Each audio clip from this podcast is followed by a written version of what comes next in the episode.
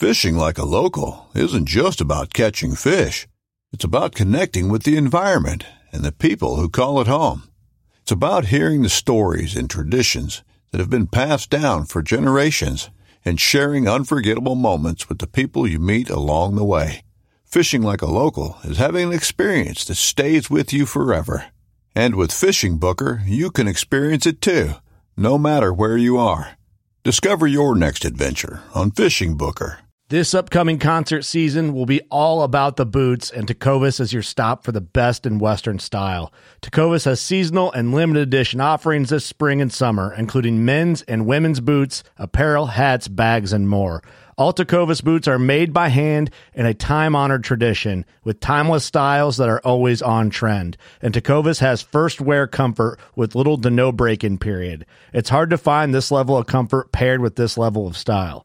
Stop by your local Tecovas store, have a complimentary drink or two, that's WCB style, and shop new styles. The smell of fresh leather and friendly staff are at your service. Many stores even have leather custom branding to make your boots truly personalized. And with regular live music and events, there's no in store experience like it.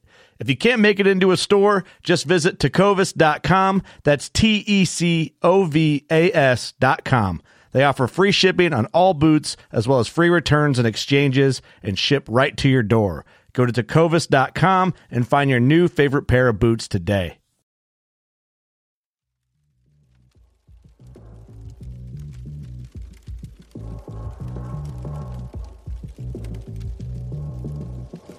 Welcome to the fire.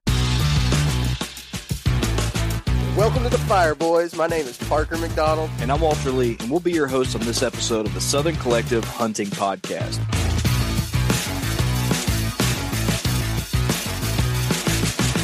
If you're a new hunter trying to learn the basics, Or you're a veteran woodsman just trying to get through your workday, there's always a place at our campfire for you.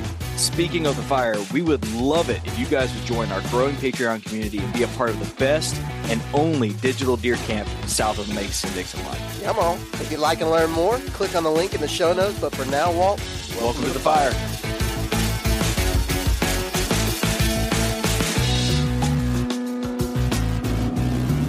Welcome back to another episode of From the Fire, uh, here from the Southern Collective. Uh, I'm Matthew Reeves, one of the um, members of SOCO. Um, y'all have heard from me a couple times on these From the Fire chats um, about my expectations, and we, we dropped one a couple weeks ago uh, that was just a regular podcast. And we talked about what we were expecting from our upcoming season, um, whether it be in our home state, out of state, and whatnot um, doing a lot of things with that. So I made a bold prediction um, for myself. We kind of did another round of bold predictions uh, that I, I had um, a lot of confidence that I was going to kill one of my target bucks uh, this opening opening weekend, opening week of the season, uh, just due to the moon phase. Um, I'd kind of patterned a buck to be moving a lot during this time. Um, and the the opener was going to fall right when I needed him to move most, and when he was moving the most. Most. So, anyways, um, this spot I've I've started getting a lot of more people on my trail camera. The last three or so years, I haven't had anybody uh, on my cameras.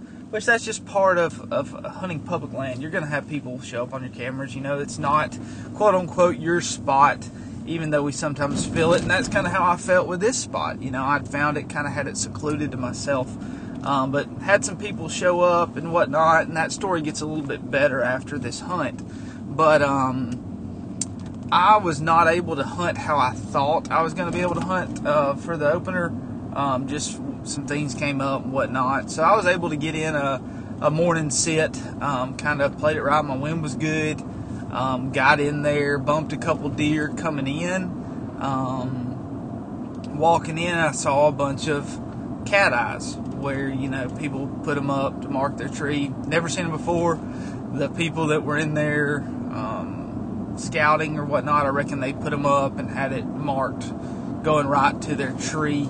Um, so, you know, I'm like discouraged because, you know, how somebody's now, you know, hunting in here, hunting in this spot I found. You know, I'm to have to kind of share it uh, beat them there, whatnot. So, anyways, these bucks have been coming through, and one morning I decided not to hunt, and a pretty nice buck came through at like 9:30, so I knew I needed to get in there. So, I was able to get in there, got in clean, got in quiet, um, but the tree I got in, it just wasn't. When the sun came up, y'all know how the, story goes. You know, it wasn't what you thought. Uh, you're too close to the trail, too far from the trail. Um, just was kind of rough. So I was like, man, I'm, my back's facing where I think the deer are going to come from. You know, it just wasn't wasn't panning out perfect for me. So the hunt goes on. Squirrels, chipmunks running everywhere, keeping me on my toes. But um, around nine ish, nine twenty, um, I heard some stuff kind of in the bottom. Uh, ended up looking out in front of me and caught some movement. So I'm looking, looking through my binos, trying to see see what's going on, and um, I can barely see over this little crest, and I catch some antlers. I'm like, hey, that looks like a, a decent buck. Well, sit there, you know, a minute goes by, he disappears. Well, then he, he comes back, and he's at about 50 yards, and I'm watching him. I'm like, hey, he's just standing there. He's going to walk right down this trail to me. Well, the Joker stops up against this, this wall that I'm hunting and beds down. Um, beds down at 50 yards with some thick stuff between me and him and just lays there, lays down. So I'm like, man, this is a you know really nice buck. Well, the more I get to looking at this buck, I recognize him. Um, so three years ago, I was hunting the same spot during the rut and watched this buck come in. Um, I actually made a video on it, have some really good footage. Um, I called him the clubfoot buck because he had a abscess or something on his on his hoof, front hoof, and he was really limping around. I, that morning, I ended up watching him breed a doe that season, all that stuff. Well, this deer has been elusive uh, for the last three years. In, the, in three years, I've had two pictures of him, and they were in just two seasons ago. So no no whereabouts of where he was last year or anything. Um, and then don't even have a picture of him this year. I thought it may have been the big G3 buck, but it wasn't. It was the clubfoot buck. So I'm watching him. His brow tines, you know, nine, ten inches, just a, a stud of a buck. So I'm telling myself, well, I just got to sit here till he gets out of his bed and and makes a move. Uh, whether it's to me or not, I'm just going to sit here see what he does. Um, so I'm sitting there. About ten minutes go by. Hear another deer coming. Well, I look down and it's a it's a good eight point. Eight point I would shoot, and I've never had my never been in a situation where I've got a really big buck bedded at 50 yards, a really nice buck at say 80 yards probably, and I was like, well, if this buck comes up the trail, am I going to shoot him? Um, well, I told myself no because of the big buck that was sitting there. So ended up having another spot come by, and that eight point he ended up going down in the bottom, so I didn't have to worry about the thought of shooting him, which that's I can't wrap my mind around it because I've never been in that situation. Um, in general, of hey, here comes a nice buck. If he gives me an opportunity, am I going to take him or am I going to chance it on this bigger buck? So I'm sitting there. I kind of got the, the tree between me and the other deer from from my saddle. Really like that. So I'm videoing him when I can. He's just sitting there looking. Well, this deer's a six, seven year old buck and I've never I've never had the opportunity to just watch a six to seven year old buck bed down and kind of how he does his routine. Um, I've seen some younger bucks go down, they'll tuck their head down, you know, go to sleep, yada yada yada. But this buck in particular, he just sat there and he looked. He he just scanned every every direction he had. Didn't have to worry about looking at anything to his back. Everything was in front of him. He was just looking looking in front. So I'm dropping milkweed to make sure my thermals don't shift as the sun, you know, comes up and hits this hillside. Um, so he just he's just chilling there. Well, the more I watch him, the bigger he gets. Y'all know that how that goes. And so I'm sitting there and just waiting. So he lays there for about an hour, and I'm like, man, this this is awesome. And then all of a sudden, I don't know if he caught movement of me there just in an hour. I mean, if you sat somewhere for an hour and just scanned every single tree, you probably will see a hunter. Um, and I, I, I, think he ended up seeing me because um, I know he didn't smell me because of how the thermals and the wind was blowing. So I think he ended up seeing me, and I'm, I look at him.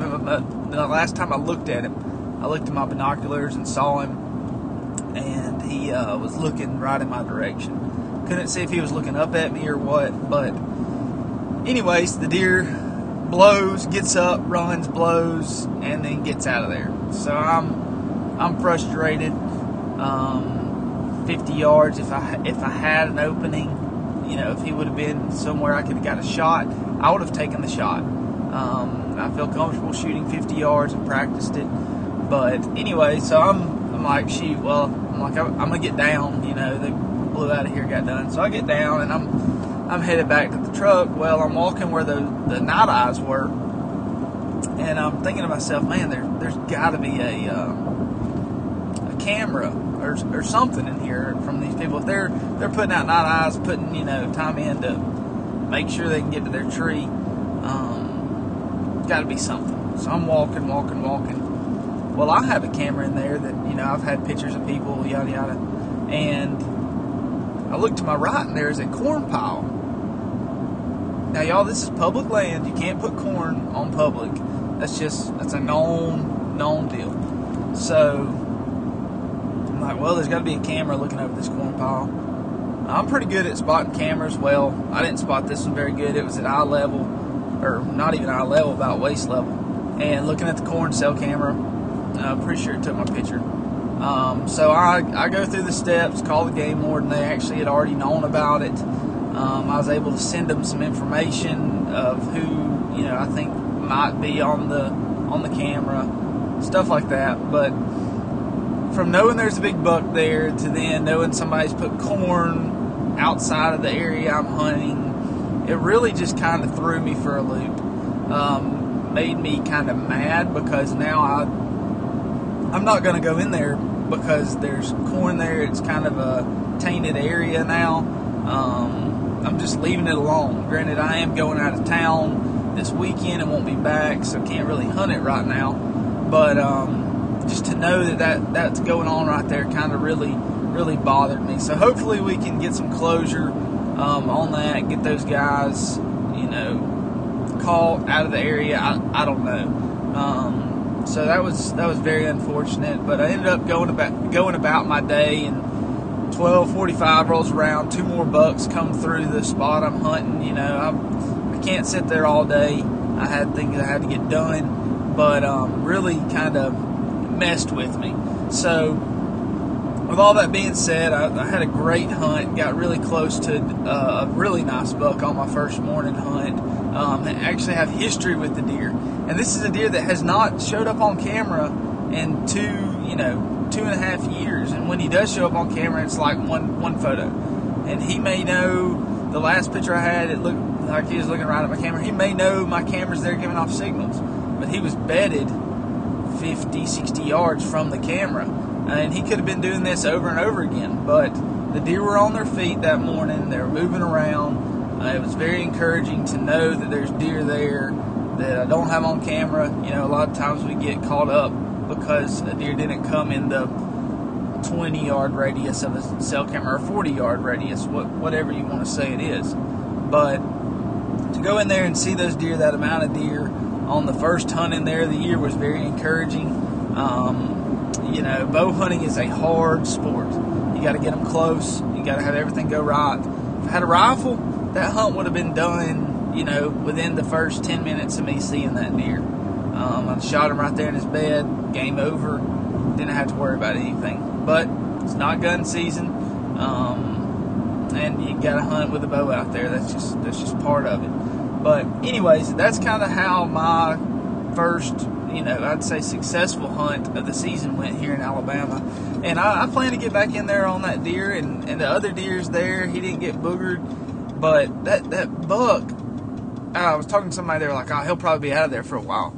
And I question that because that bed did exactly what that buck needed it to. It protected him. And when he saw danger, he was able to get out of there. He was safe.